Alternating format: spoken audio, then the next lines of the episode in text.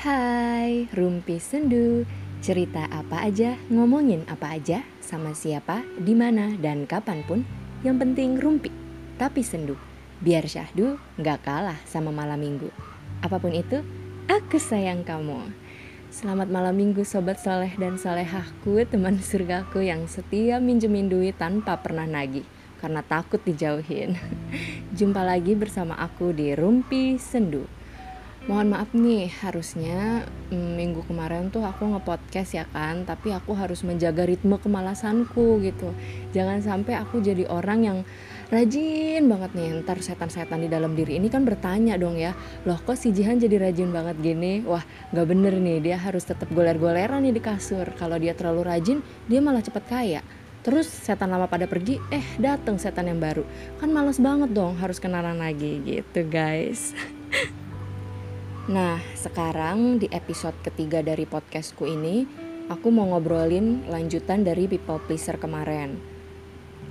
Apa itu people pleaser? Kemarin udah kita bahas kan, yaitu orang-orang yang terlalu baik dan gak tegaan gitulah ya singkatnya.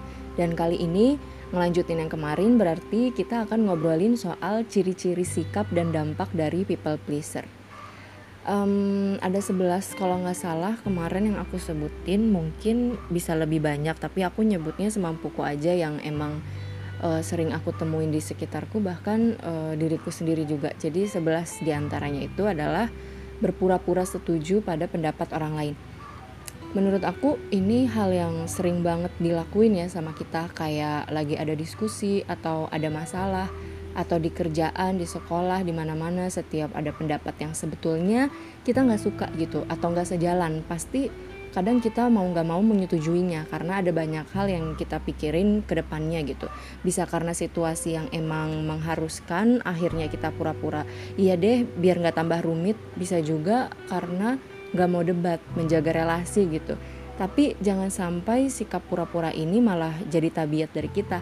Ya namanya berpura-pura itu kan gak sehat ya say. Debat itu sebenarnya proses diskusi kan, dan bisa melatih daya tahan kita terhadap perbedaan pandangan. Bahkan kalau kita berdebat dengan cara yang baik, kita bisa tuh membangun hubungan yang solid. Tapi permasalahannya adalah setiap orang membawa luka yang gak pernah selesai dalam dirinya. Jadi seringnya kita takut buat ngomong, takut buat mendengarkan, melihat, dan merasakan hal-hal yang menurut kita bisa jadi memicu uh, luka itu gitu. Apalagi kita juga nggak tahu apa yang terjadi sama orang lain kan. Makanya seringnya uh, kita tuh iya-iya aja, menghindari konflik, dan parahnya malah berpura-pura. Dan alasan ini biasanya uh, bisa aja membuat kita jadi people pleaser. Lama-lama kalau dibiarin, kita naik level tuh jadi ciri sikap yang kedua nih. Was-was dengan perasaan orang lain. Kalau awalnya kita merasa nggak usah deh berdebat, lagian nggak kenapa-kenapa juga kalau setuju sama pendapat orang gitu, meski kita sebenarnya menolak hal itu. Nah, lama-lama kita kebiasaan tuh memikirkan kemungkinan-kemungkinan yang akan terjadi kalau kita nggak setuju. Apakah nanti dia marah, apakah nanti dia sedih, sakit hati, bla bla bla bla. Disitulah kita ngerasa was-was dengan perasaan orang lain. Terlalu memikirkan orang lain yang akhirnya membuat kita tuh e, lupa pada kebutuhan kita sendiri. Nah, kalau udah begini, kita bisa aja nyalahin diri sendiri, mulai bertanya-tanya tuh, duh salah kita apa, kenapa kita begini, kenapa kita begitu. Susah gitu ngerasa bahagia karena terlalu banyak pikiran-pikiran yang sebenarnya tuh nggak perlu gitu. Sampai akhirnya kita naik lagi nih ke level selanjutnya, terlalu sensitif dan mempedulikan pendapat orang lain. Berdiskusi dengan diri sendiri itu kan sangat perlu ya, merenung, berpikir akan hidup ini, menyepi dan lain-lain gitu. Tapi kalau kita terlalu sering fokus berbicara sama diri sendiri, kita jadi kaget ayam-ayam sama pendapat orang lain tentang kita. Apalagi kalau dalam hati kita nih udah tertanam rasa ingin selalu membuat orang lain seneng dan caranya berlebihan gitu. Akhirnya kita berpura-pura baik padahal hati kita ambiar gitu. Akibat dari rasa untuk selalu mendapatkan apa yang kita inginkan, yaitu membuat orang lain terus-terusan seneng karena kita. Kalau itu nggak tercapai, kita jadi stres. Salah kita apa? Kenapa aku begini? Padahal aku udah mengeluarkan sema- se- semua kemampuanku demi orang lain. Tapi kenapa responnya jahat dan sebagainya. Tapi tanpa sadar, kita jadi orang yang menipu diri sendiri. Ya karena tadi itu kita udah nggak tahu nih mana yang kita butuhkan, mana yang enggak. Kita nggak paham batasan-batasan berbuat baik gitulah. Berbuat baik itu kan perlu, tapi jika emang diperlukan gitu, berbuat baik itu udah ya nggak usah lah gitu. Kalau emang kita tuh cuma pura-pura, bahkan cenderung manipulatif demi mencapai motif gitu. Sikap terlalu baik ini bukan termasuk kejahatan, tapi ketidakadilan atas diri sendiri karena ada peran di luar kebaikan pada hal-hal baik yang uh, kita lakukan. Dan kita nggak sadar karena banyak penyebab dan terlalu fokus pada keinginan-keinginan itu tanpa punya sikap tegas pada batasan-batasannya. Nah, selanjutnya adalah sikap terlalu sering minta maaf karena selalu merasa bersalah. Siapa nih yang pernah mengalami hal ini? Jadi tuh dikit-dikit minta maaf, dikit-dikit kalau ada masalah yang padahal bukan karena kamu, tapi kamu ada di situ, kamu yang minta maaf. Dan akhirnya kamu sering uh, terjebak dalam keadaannya, adeh salah lagi, salah lagi. Atau kayak yang, loh kok aku, kan itu bukan salahku. Nah, yang kayak gitulah, yang uh, mungkin karena sering minta maaf yang bukan pada tempatnya, akhirnya jadi sering disalah-salahin. Bukan karena udah... Uh, bukan karena kesalahan kamu gitu, bahkan karena udah terlalu seringnya bisa jadi kadang yang nyalahin diri kamu ya diri kamu sendiri gitu. Karena kita udah sensitif, merasa terpuruk, dan jangan-jangan yang sebenarnya kita rasakan itu adalah perasaan bersalah terhadap diri sendiri, sendiri. Nggak tahu lah ya, cuma kalau aku tuh pernah ya minta maaf sering banget sama orang yang sama karena takut dia marah. Ketakutan berlebih itu menjadi penutup gitu, penutup penglihatan kita terhadap sesuatu yang sebetulnya jelas gitu loh. Dia, kita tahu dia bukan tipe pemarah, dia orangnya sebenarnya santai aja gitu. Tapi karena kita takut dibenci, takut kehilangan gitu, dan lain-lain, jadinya ya gitu minta maaf mulu. Aduh takut nih kalau misalkan nanti dijauhin gimana, nanti kalau misalkan ini gimana, ini gimana. Padahal sebenarnya tuh kondisinya ya biasa aja gitu. Oke, selanjutnya menyibukkan diri dengan apa yang orang lain inginkan. Nah, sikap people pleaser yang satu ini siapa ya? Kayaknya yang pasti eh, sering banget kita lihat di eh, orang-orang yang aktif gitu. Kayak misal aktif posting foto, aktif posting foto, terus bikin status, video-video yang lucu, buat film, nyanyi, kayak gitu-gitu. Nah terus kita kan pasti lihat nih ya, di kolom komentarnya tuh kayak contohnya artis-artis lah gitu. Banyak netizen yang minta artisnya gimana, harus gini, harus gitu. Nah ada juga yang pasti kan menolak lah, ini urusan urusan gue gitu, bodo amat gitu. Tapi banyak juga yang menerima itu, padahal diri sendiri gak siap. Alasan paling sering yang dilontarkan adalah karena tugas mereka menghibur, karena ini adalah konsekuensi dari public figure gitu. Padahal ya, kalau kita berani menolak sejak awal, orang-orang juga kemungkinan akan diam gitu. Kalaupun ada yang rese, ya kuat-kuatin aja say, diemin aja. Toh karya yang muncul dari kejujuran di dalam diri lebih terasa gitu ketimbang diperintah-perintah sama orang lain. Tapi tentu bersikap bodoh amat itu tuh nggak langsung cepet kan, butuh proses. Terlebih kalau kita punya trauma, masalah-masalah, kita butuh banget lingkungan yang sehat untuk kita cuek pada semua itu itu. Nah, selanjutnya ini uh, sikap yang tidak nyaman bila ada orang lain yang marah. Ini mirip sama sikap yang tadi udah aku sebutin kan, sikap yang tidak nyaman bila ada orang lain yang marah. Jadi cenderung menjadi orang yang terlalu berusaha untuk menenangkan, menengahi, dan menyelesaikan masalah-masalah yang seharusnya bukan jadi urusan dia, tapi dia yang repot gitu kan. Dan akhirnya hal-hal kayak gini yang bikin kita tuh dimanfaatin karena sikap takut orang marah, nggak nyaman dengan keributan, ingin semua baik-baik aja, damai, tapi melupakan diri sendiri. Mungkin kita harus lebih e, bisa berani untuk mengambil resiko gitu. Terus sikap selanjutnya ini cenderung menjadi copycat. Aku nggak tahu kenapa orang-orang baik dan gak tegaan ini malah memilih jadi copycat. Kan repot ya, nanti kalau ketahuan niruin orang ya malah jadi makin banyak yang marah. Terus kan dia nggak enakan ya, tapi kok malah kayak gitu gitu. Harusnya kan aduh nggak enak nih ngikutin ngikutin orang, ya kan.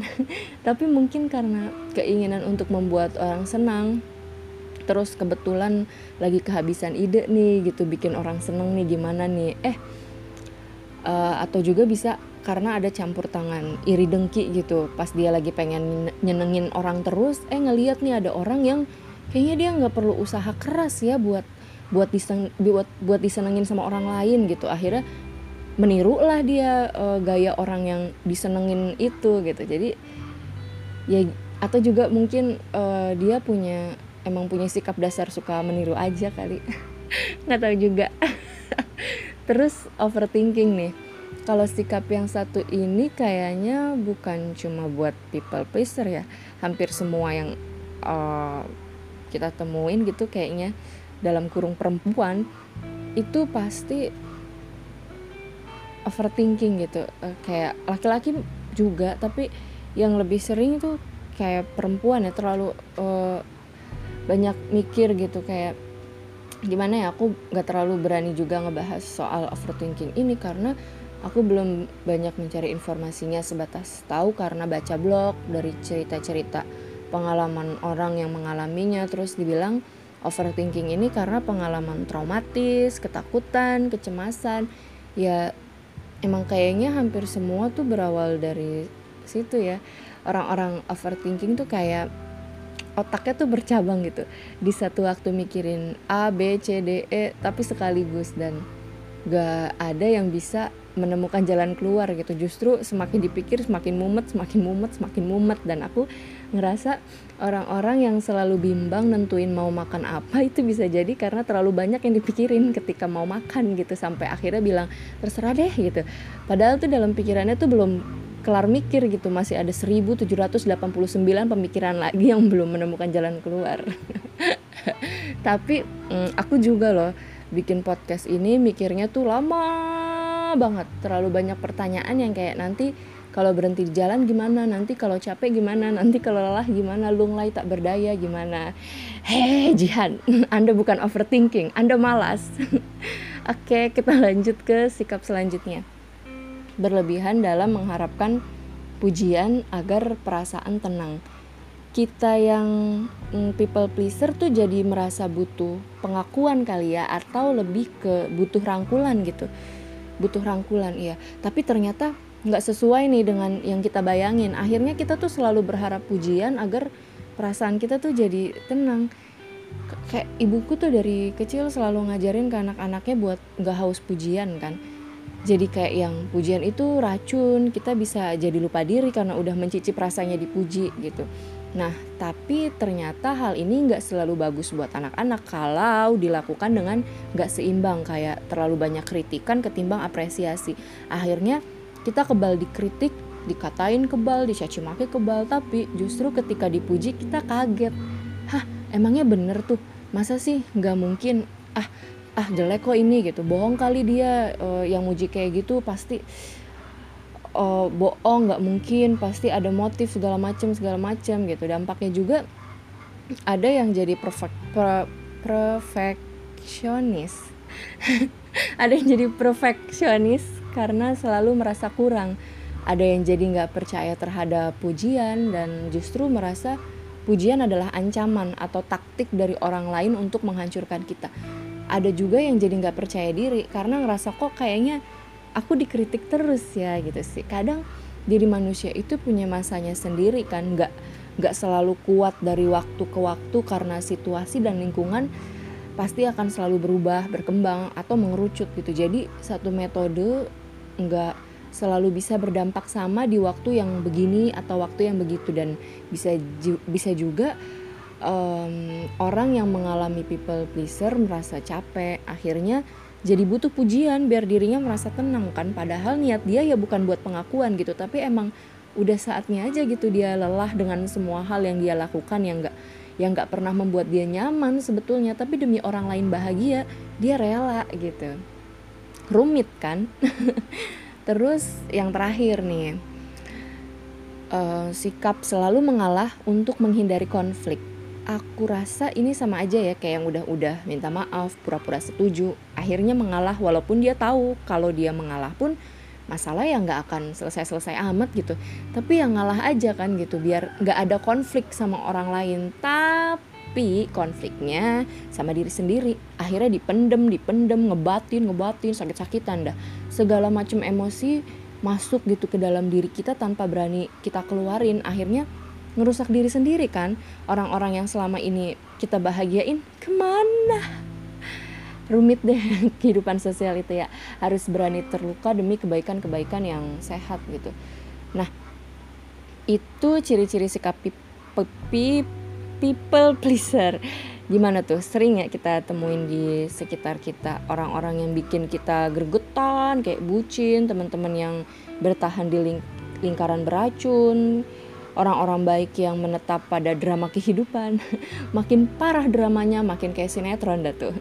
Jadi hmm, baik itu baik loh.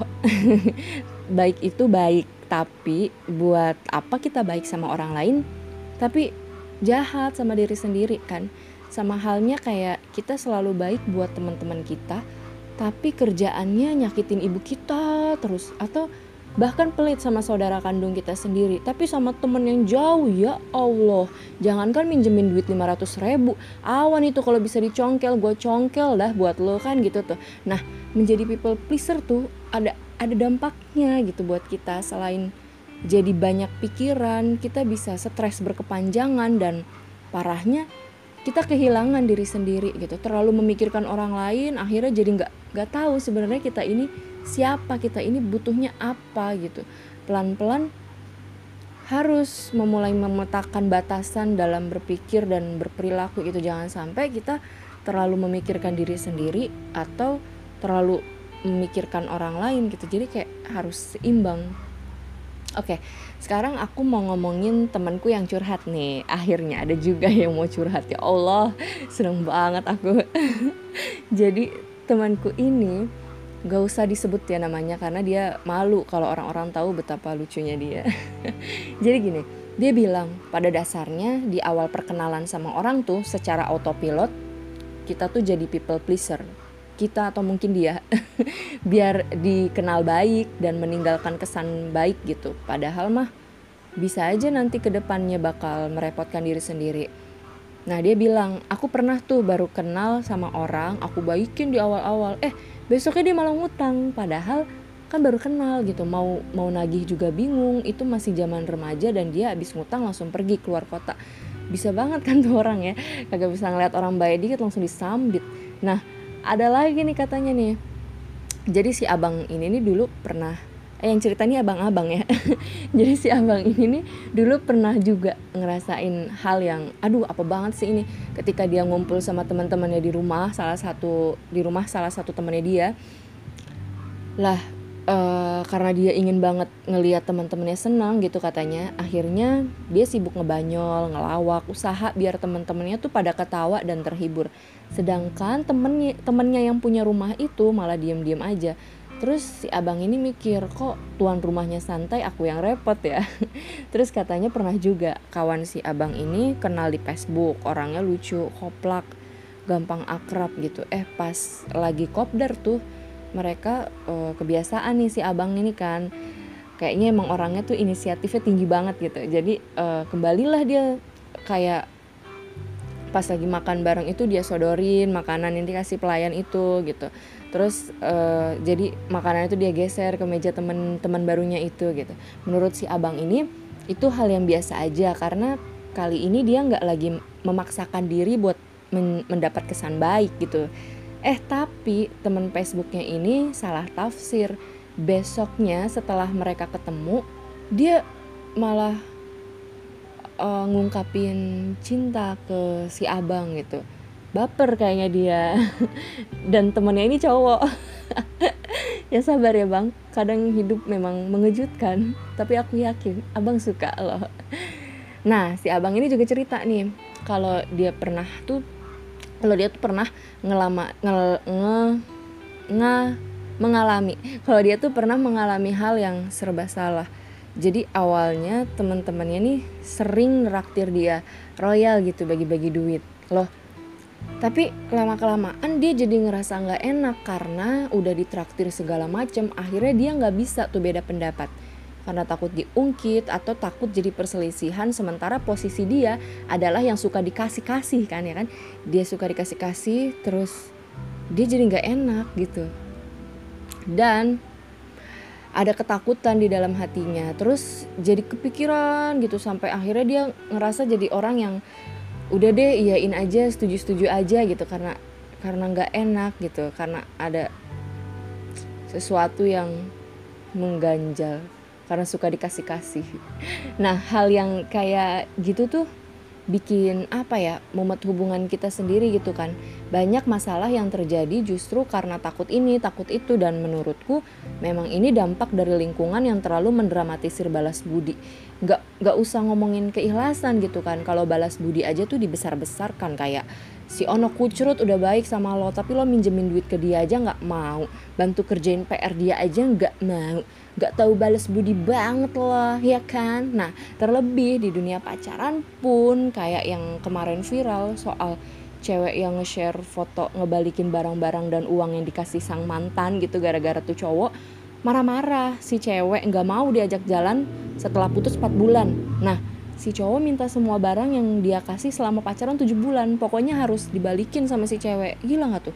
Segitunya banget gitu loh. Dan ada juga yang pacaran saking takut kehilangannya dan merasa si pacar suka ngasih sesuatu, nemenin kesana kesini, selalu perhatian, akhirnya dia rela memberikan apa aja buat pacarnya, termasuk hal-hal yang gak masuk akal, kayak waktu yang berharga untuk keluarganya, waktu yang berharga buat dirinya sendiri, dibuang aja gitu sia-sia buat si pacar yang belum tentu loh cintanya tuh ikhlas kan. Kenapa cintanya gak ikhlas?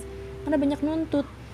Aku tuh bilang yang tadi itu sia-sia karena pacaran yang udah melumpuhkan logika kita atas apa-apa yang mestinya kita pegang erat gitu, semacam prinsip kebersamaan dengan keluarga dan sahabat yang jelas-jelas lebih lebih dulu gitu kita temuin sebelum kita mengenal dia, itu buang-buang waktu aja buat diterusin gitu. Banyak loh orang yang menjalin hubungan bukan karena ingin menjalin hubungan sebagai dua manusia yang merajut kasih, tapi ingin mendapatkan pembuktian atas dirinya sendiri, apakah dia bisa menguasai, bisa mengendalikan pasangannya, dan dan sensasi ketika dia bisa meraih itu semua gitu, merasa hebat, merasa kuat, dan bisa jadi itu cara untuk dia selalu merasa dicintai, dibutuhkan, dan diinginkan gitu. Makanya kita kayak kalau mau pacaran tuh juga harus bisa jaga diri gitu. Terserah deh, misalkan emang udah terlanjur jatuh cinta ya nggak apa-apa, tapi kalau kita bisa jaga diri kita, kita tahu mana batasan, kita tahu mana uh, mana mana yang emang harus kita berikan, mana yang enggak,